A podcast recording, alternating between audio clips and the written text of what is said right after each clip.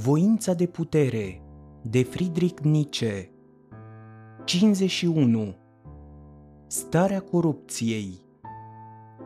A înțelege cu apartenența tuturor formelor de corupție și să nu uităm corupția creștină, Pascal Catip, corupția social-comunistă, o consecință de asemenea a celei creștine, din punct de vedere științific, concepția cea mai înaltă despre societatea socialiștilor este cea mai de jos în ierarhia societăților. Corupția legată de lumea de dincolo, ca și când în afara lumii reale, aceea a devenirii, ar mai exista o lume a ființării. Aici nu trebuie să ne înșelăm, aici trebuie să anihilăm, să declarăm război, trebuie să eradicăm pretutindeni criteriul valoric creștin nihilist, și să-l combatem sub orice mască s-ar ascunde, de pildă din sociologia actuală, din muzica actuală, din pesimismul actual, toate forme ale idealului valoric creștin. Fie una, fie cealaltă este adevărată. Adevărat, aceasta înseamnă aici reliefând tipul om.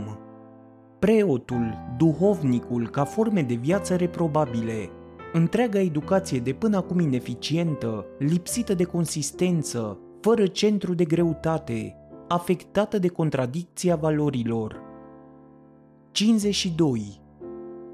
Nu natura este imorală atunci când e lipsită de compasiune față de cei degenerați. Creșterea răului fiziologic și moral în rasa umană este, din potrivă, urmarea unei morale maladive și nenaturale, Sensibilitatea majorității oamenilor este maladivă și nenaturală. De ce depinde faptul că omenirea este coruptă din perspectivă morală și fiziologică? Corpul dispare atunci când un organ este alterat.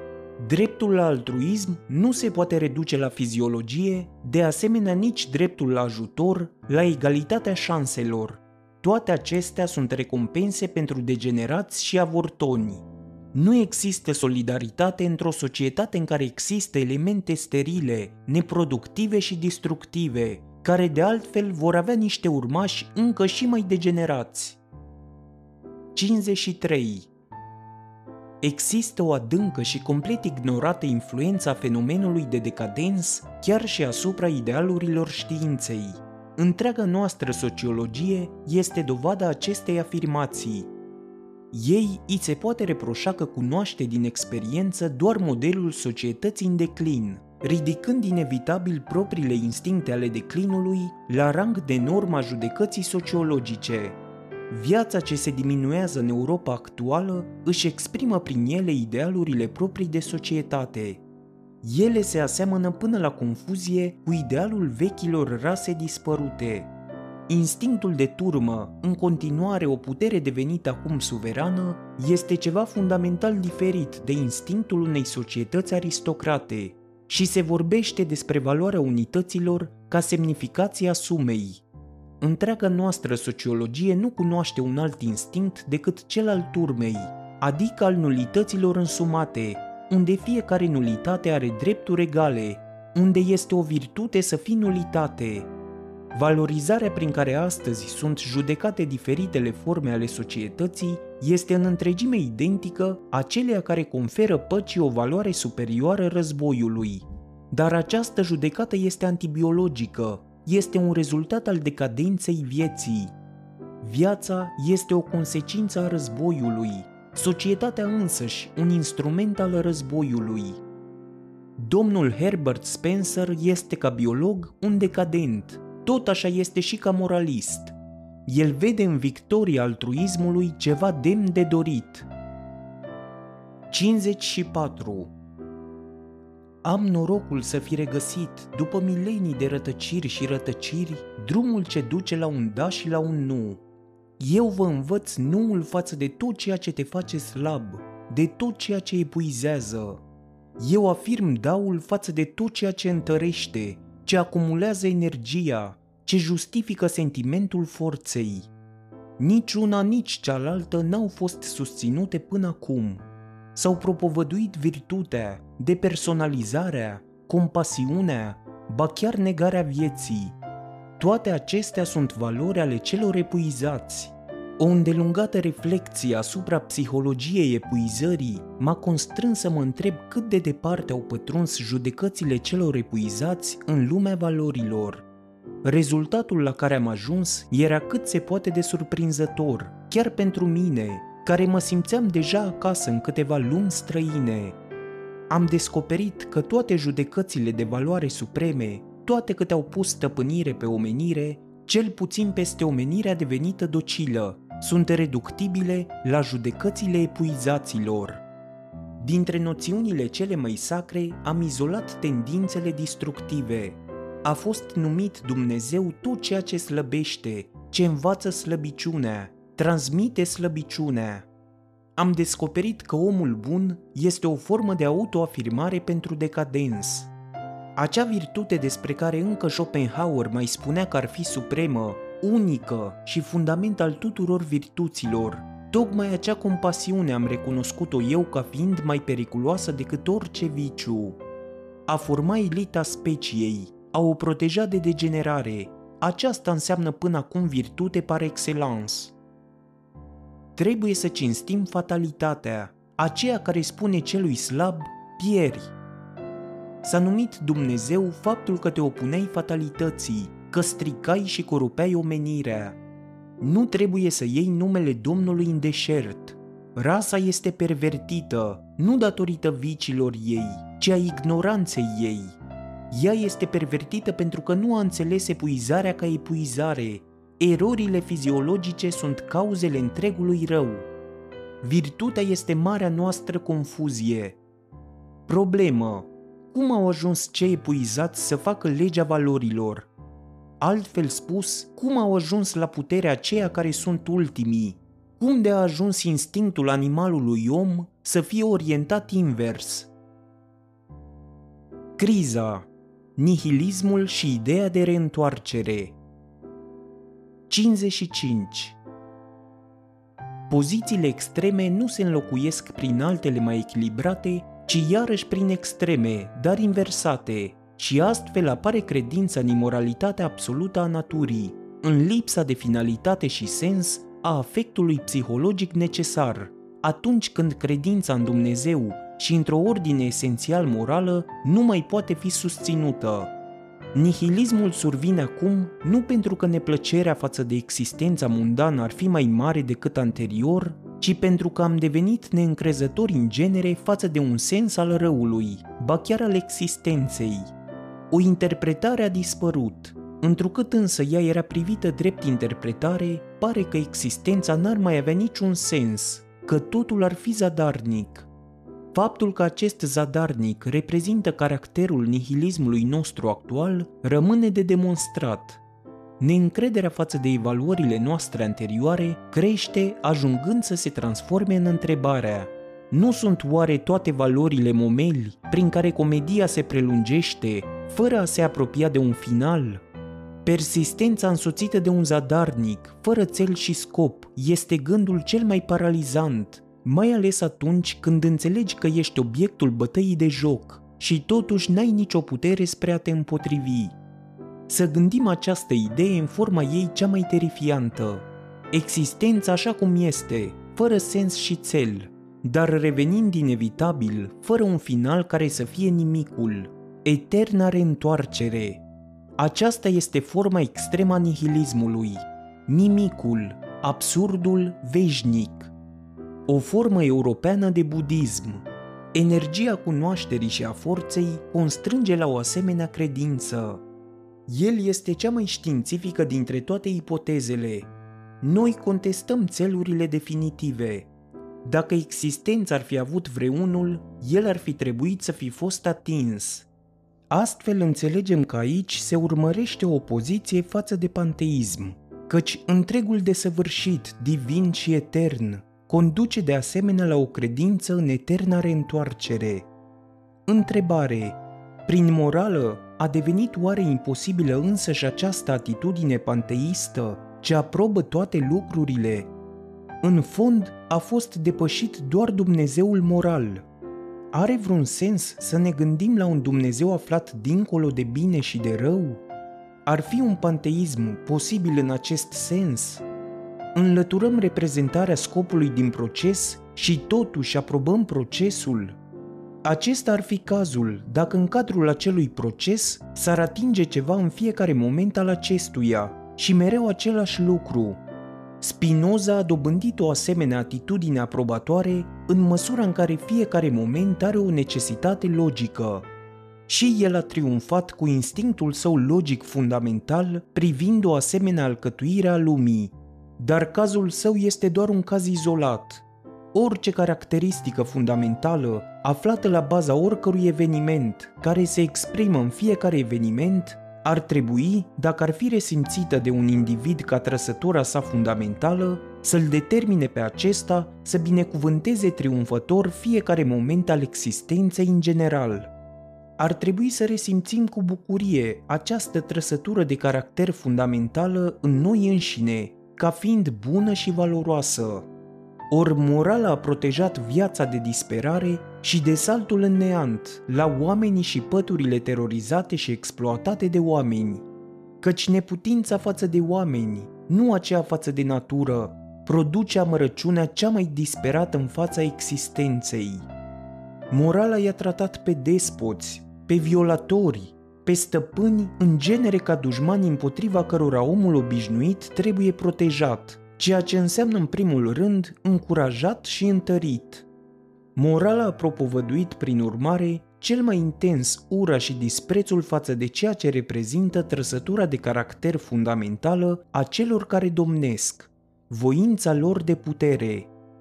A desfința această morală, a o contesta, a o distruge, aceasta ar însemna să privești instinctul cel mai urât cu o percepție și o valorizare inversă. Dar cel care suferă, cel exploatat, ar pierde credința că este îndreptățit să disprețuiască voința de putere. El s-ar găsi în stadiul disperării celei mai lipsite de speranță. Așa s-ar întâmpla dacă această trăsătură i-ar fi esențială vieții, dacă s-ar dovedi că tocmai în acea voință de morală se ascunde doar această voință de putere, că ura și disprețul constituie tot o voință de putere, exploatatul ar pricepe că el stă pe aceeași treaptă cu exploatatorul și că nu are niciun privilegiu, nici o valoare superioară a celuia.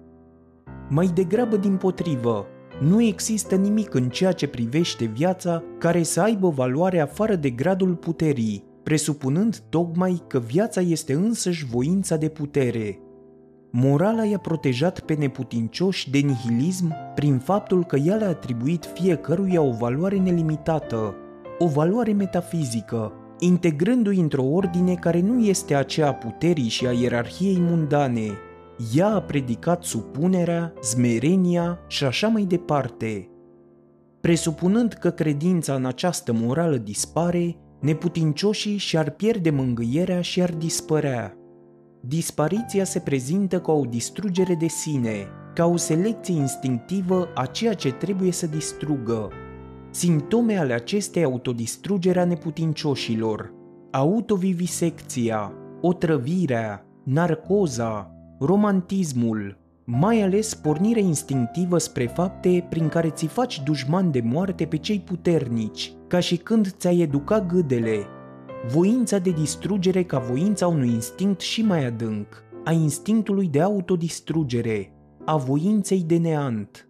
Nihilismul ca simptom pentru faptul că neîmpliniții nu mai au nicio mângâiere, că ei distrug pentru a fi distruși, că ei, deprinși de morală, nu mai au niciun motiv pentru a se devota, că ei se așează pe terenul principiului opus și vor la rândul lor puterea, obligându-i pe cei puternici să fie călăi.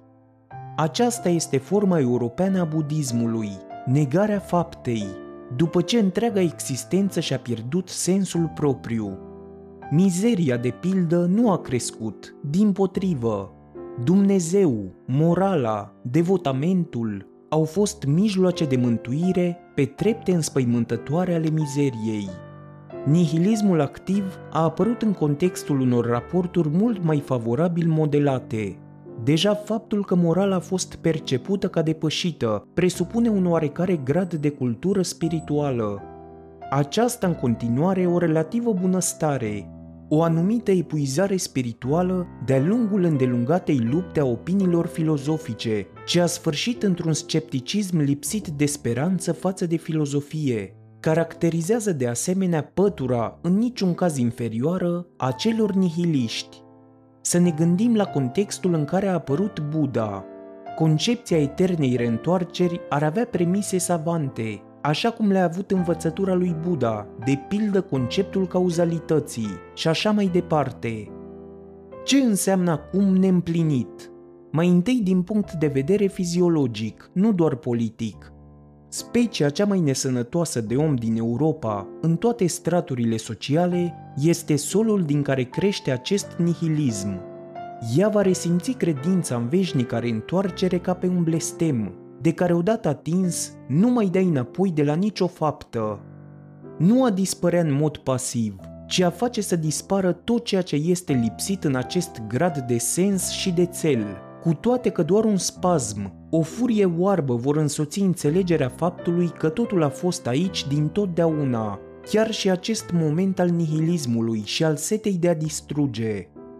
Valoarea unei asemenea crize este aceea că ea purifică și constrânge elementele înrudite să se coaguleze, suprimându-le unul prin celălalt, că ea impune oamenilor care gândesc în mod opus sarcini comune, aducându-i la lumină pe cei mai slabi, mai nesiguri, dând astfel impulsul pentru o ierarhie a forțelor din punct de vedere al sănătății, recunoscându-i pe cei care poruncesc ca legiuitori, iar pe cei care ascultă ca supuși, firește, separat de toate structurile sociale existente.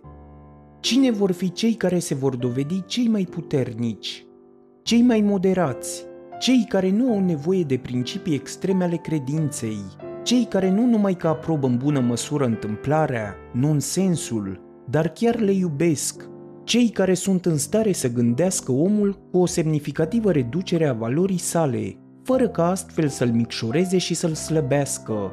Cei mai bogați în sănătate, care sunt maturi pentru cele mai multe nenorociri și de aceea nu se mai tem de nenorocire.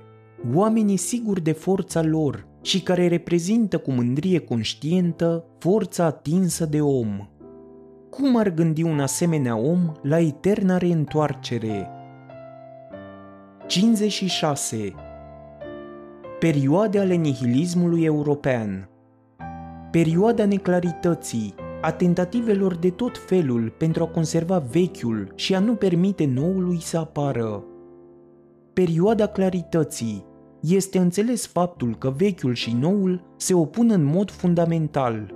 Valorile vechi, născute din viața aflată în declin, cele noi din viața aflată în ascensiune, că toate vechile idealuri sunt idealuri ostile vieții, născute din decadens și conducând la decadens, chiar dacă înveșmântate în podoabele splendide de sărbătoare ale moralei. Înțelegem vechiul, dar nu suntem nici pe departe suficient de puternici pentru ceva nou. Perioada celor trei mari afecte, afectul disprețului, al compasiunii, al distrugerii. Perioada catastrofei, apariția unei doctrine care triază oamenii, care îi împinge la decizie atât pe cei slabi cât și pe cei puternici. Despre istoria nihilismului european Deprimarea modernă 57 Prieteni, aspră ne-a fost tinerețea. Am suferit din pricina tinereții însăși ca de o boală grea. Așa arată timpul în care am fost azvârliți, epoca unui mare declin și a unei ruinări interioare, ce se opune cu toate slăbiciunile ei, ba chiar prin ceea ce constituie puterea sa, spiritul tinereții. Prăbușirea, deci incertitudinea, este proprie acestei vremi. Nimic nu stă pe picioare sigure și pe o credință în sine solidă. Trăiești pentru mâine, căci pui mâine e îndoielnic, Totul e neted și periculos pe drumul nostru și în plus gheața care ne mai susține a devenit atât de subțire. Simțim cu toții adierea caldă și stranie a vântului de moină. Într-acolo unde mergem, curând nu o să se mai poată urma nimeni. 58. Dacă aceasta nu este o epocă a declinului și a energiei vitale în scădere, ea este cel puțin una a încercării necugetate și arbitrare. Și poate că datorită mulțimii de experimente nereușite apare impresia de ansamblu a unui declin. Și poate chiar faptul însuși, declinul. 59. Despre istoria deprimării moderne Nomazii statului, funcționarii etc., fără patrie, decăderea familiei, omul bun ca simptom al epuizării, dreptatea ca voință de putere, disciplinare, lascivitate și nevroză, muzica neagră, muzica reconfortantă în cotro, anarhistul, disprețul față de oameni, greața, distinția cea mai profundă, dacă foamea sau belșugul devine creator, prima produce idealurile romantismului, lipsa de naturalețe proprie nordicilor, nevoia de alcool, mizeria muncitorilor, nihilismul filozofic. 60. Apariția lentă și ascensiunea păturilor mijlocii și inferioare, inclusiv a formei inferioare de spirit și corp, care deja anterior Revoluției franceze fuseseră abundent preludate și și-ar fi continuat drumul chiar fără Revoluție.